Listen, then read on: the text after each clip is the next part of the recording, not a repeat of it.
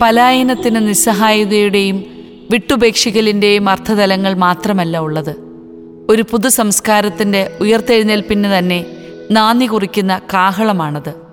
Cover സ്റ്റോറിയിൽ doctor Martin N Antony പലായന പാതയിലെ വെളിച്ചം. ജർമ്മൻ എഴുത്തുകാരനായ ഫ്രാൻസ് കാഫ്ക തന്റെ ദ ട്രയൽ എന്ന കൃതിയിൽ ഒരു കഥ പറയുന്നുണ്ട്. ഗ്രാമത്തിൽ നിന്നും ഒരു മനുഷ്യൻ നിയമത്തെ തേടി വരുന്ന കഥ. അയാൾ നിയമത്തിന്റെ തുറന്ന കവാടത്തിലൂടെ അകത്ത് പ്രവേശിക്കാൻ ശ്രമിക്കുന്നു.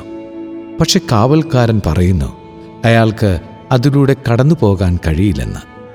തനിക്ക് എപ്പോഴെങ്കിലും കടന്നു പോകാൻ കഴിയുമോ എന്ന് ആ മനുഷ്യൻ ചോദിക്കുന്നു. അത് സാധ്യമാണെന്നും എന്നാൽ ഇപ്പോഴല്ല എന്നും കാവൽക്കാരൻ പറയുന്നു. ആ മനുഷ്യൻ വർഷങ്ങളോളം വാതിൽക്കൽ കാത്തു നിൽക്കുന്നു. തന്റെ കൈവശമുള്ളതെല്ലാം ആ കാവൽക്കാരന് കൈക്കൂലിയായി കൊടുത്തു. അയാൾ അത് സ്വീകരിക്കുകയും ചെയ്യുന്നു. അത് സ്വീകരിക്കുന്നതിന് കാവൽക്കാരന് ഒരു ന്യായവാദവുമുണ്ട്. ഞാനിത് സ്വീകരിക്കുന്നത് അകത്ത് പ്രവേശിക്കാൻ നിങ്ങളൊന്നും ചെയ്തില്ല എന്ന് കരുതാതിരിക്കാൻ വേണ്ടിയാണ്. ആ നിയമ കവാടം തുറക്കുന്നതിനു വേണ്ടി കാവൽക്കാരനെ ഗ്രാമവാസി കൊലപ്പെടുത്താനോ ഉപദ്രവിക്കാനോ ശ്രമിക്കുന്നുമില്ല. മറിച്ച് മരിക്കുന്നതുവരെ അയാൾ അവിടെ തന്നെ നിന്നു.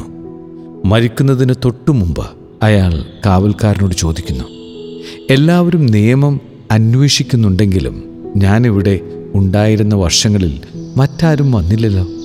കാവൽക്കാരൻ മറുപടി പറഞ്ഞു മറ്റാരെയും ഇവിടെ പ്രവേശിപ്പിക്കാൻ കഴിയില്ല. കാരണം ഈ കവാടം നിങ്ങൾക്കായി മാത്രം നിർമ്മിച്ചതാണ്. ഞാനിപ്പോൾ ഇതടയ്ക്കാൻ പോകുന്നു. വാതിലിൽ മുട്ടുന്നവർ വർദ്ധിച്ചുകൊണ്ടിരിക്കുന്നു. നിയമത്തിന്റെ മാത്രമല്ല മനുഷ്യത്വത്തിന്റെയും കവാടങ്ങൾ അടഞ്ഞു തന്നെ കിടക്കുന്നു. പലായനത്തിന്റെ കഥകൾക്ക് വ്യത്യസ്തമായ മാനവും തലവും ലഭിക്കുന്നു. അഭയം തേടി വരുന്നവരെ അക്രമിയായി കാണുന്നവരുടെ എണ്ണം വർദ്ധിക്കുന്നു. ദേശീയവാദവും മതഭ്രാന്തും ജനിതകത്തിന്റെ ഘടനയിൽ പോലും കുത്തി നിറയ്ക്കാൻ ശ്രമിക്കുന്ന ഈ കാലഘട്ടത്തിൽ ഇടം തേടി അലയുന്നവരെക്കുറിച്ചുള്ള ചിന്ത മാനവികതയെ സ്നേഹിക്കുന്നവർ ഹൃദയത്തോട് ചേർത്ത് വയ്ക്കേണ്ട കാര്യമാണ്. മതത്തിന്റെയും രാഷ്ട്രീയത്തിന്റെയും പേരിൽ സ്വയം ഒരു അവാന്തര വിഭാഗമായി ചുരുങ്ങിക്കൊണ്ടിരിക്കുന്ന നമ്മൾ പുറത്തുനിന്നും വരുന്നവരെ ശത്രുവായി കരുതുവാൻ തുടങ്ങിയിരിക്കുന്നു. നമ്മൾ സ്വയം സൃഷ്ടിച്ചെടുത്ത സ്വർഗത്തിലേക്ക് കയറിക്കൂടുന്ന ഒരു ശല്യമായി അപരനെ നമ്മൾ കരുതുന്നു. മതത്തിന്റെയും രാഷ്ട്രീയത്തിന്റെയും വർഗവർണങ്ങളുടെയും കൽക്കൂടാരങ്ങളിൽ ഇരുന്നുകൊണ്ട് അപര തനിമകളുടെ മേൽ നമ്മൾ വെറുപ്പിന്റെ നിറം ചാർത്തിക്കൊടുക്കുന്നു. യേശുവിന്റെ വചനങ്ങളെ ഹൃദയസ്പന്ദനമായി കൊണ്ടു നടക്കുന്നവർക്ക് അന്യമായി തീരേണ്ട കാര്യങ്ങളാണിത്. എന്നിട്ടും അഭയാർത്ഥികളുടെ മുൻപിൽ അടഞ്ഞുകിടക്കുന്ന വാതിലുകളെ കാണുമ്പോൾ നമ്മളും നിശബ്ദരാകുന്നു. ആരൊക്കെയോ വിശുദ്ധ ഗ്രന്ഥം കയ്യിലെടുത്ത് പ്രഘോഷിക്കുന്നു. നമ്മുടെ ഇടയിലേക്ക് കടന്നു വരുന്നവർ നമ്മുടെ നിലനിൽപ്പിന് അപകടമാണെന്ന്.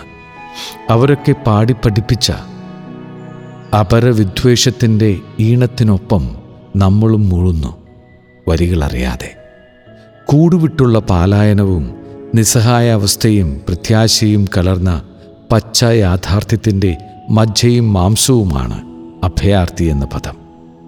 പരദേശി പ്രവാസി കുടിയേറ്റക്കാരൻ എന്നീ പദങ്ങൾ അതിന്റെ അർത്ഥവിചാരങ്ങളിലുമുണ്ട്. അഭയാർത്ഥി ജീവിതത്തിന്റെ ഒരു വിചാരം മാത്രമായി ചുരുക്കി നിർത്തുകയെന്നത് എളുപ്പമുള്ള കാര്യമാണ്. ഫ്രെഡറിക് നീഷയെപ്പോലെ പാരമ്പര്യത്തിനോടുള്ള നമ്മുടെ അസ്വസ്ഥതയുടെ പ്രതിഫലനമാണ് പ്രവാസമെന്ന് വേണമെങ്കിൽ നമുക്ക് പറയാം. പക്ഷേ പ്രവാസം ഒരു അനുഭവമാകുമ്പോഴാണ് അത് പൊള്ളുന്ന ഒരു അവസ്ഥയാണെന്ന് മനസ്സിലാക്കും. മനുഷ്യനും ജന്മസ്ഥലത്തിനും ഇടയിൽ വലിയൊരു വിള്ളൽ ഉണ്ടാക്കുന്ന അവസ്ഥയാണത്. ഉണങ്ങാത്ത ഒരു മുറിവാണത്.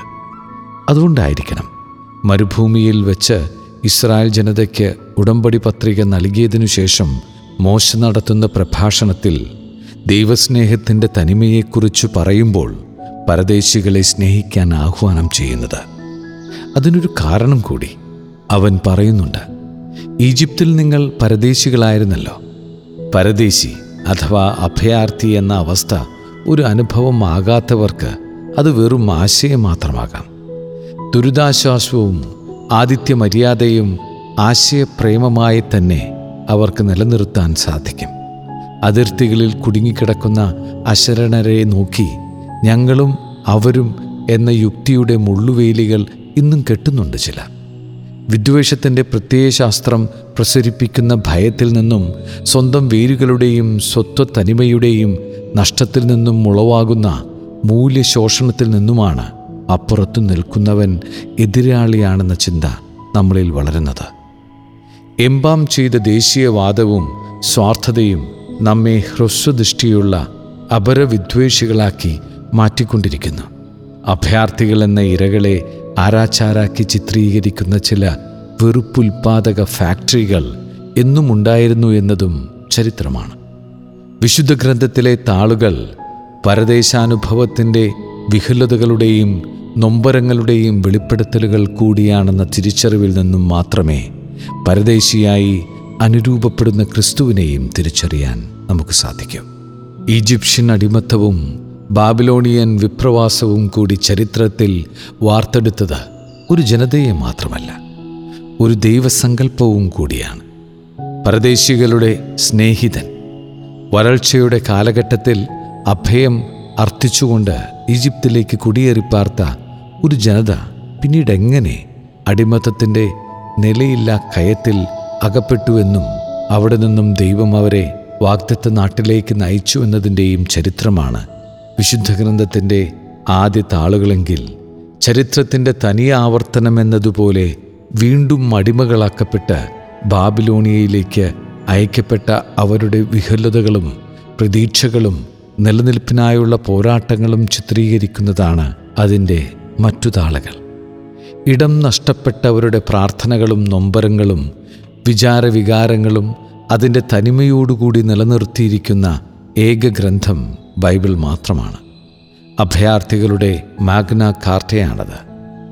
എല്ലാം അവസാനിച്ചു എന്ന ചിന്ത ആരംഭിക്കുന്ന നിമിഷത്തിൽ പുതിയ വാതിൽ തുറക്കുന്ന ദൈവത്തിന്റെ ചിത്രം ഓരോ അഭയാർത്ഥികൾക്കും നൽകുന്ന പ്രതീക്ഷ അനിർവചനീയം തന്നെയാണ്.